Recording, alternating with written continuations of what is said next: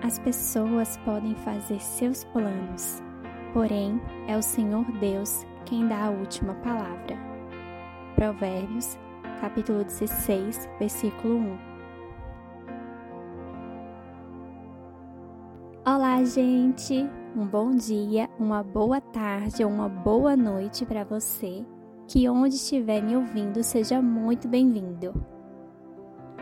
Deus, assim como o Pai, quer abençoar todos os seus filhos humanos com muito amor, paz e felicidade. Porém, alguns cuidados precisam ser tomados em relação ao nosso coração.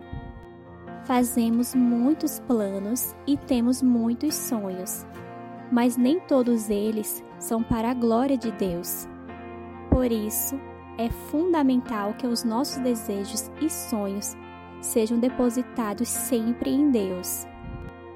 O Senhor quer preparar o nosso coração para desfrutar o melhor de Sua presença em nossas vidas, e seus planos e sonhos para nós são perfeitos e belos.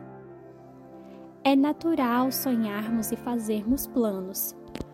Nossos sonhos e planos devem, antes de tudo, está de acordo com os propósitos do Senhor.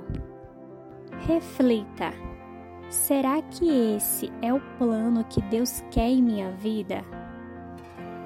Em que isso glorificará a Deus?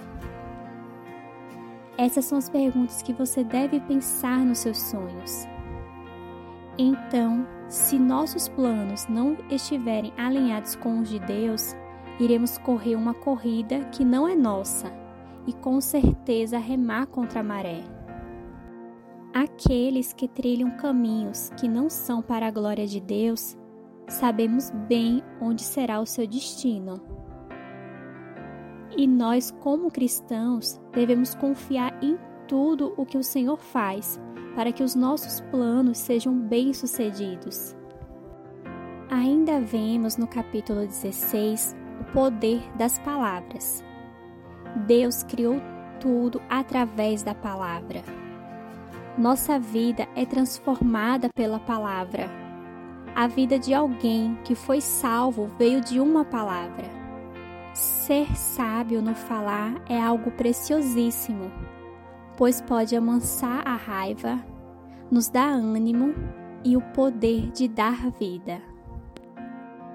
O lindo desse livro, que sempre foi um dos meus preferidos, é que em todos os capítulos de Provérbios podemos ver ensinamentos e orientações para alcançarmos uma boa sabedoria. Um fato é, só conseguiremos sabedoria pedindo e buscando a Deus. Hoje, reflita se você depositou seus sonhos e planos nas mãos de Deus. E principalmente, pense: será que é isso que Deus quer para minha vida? O que Deus falou com você hoje?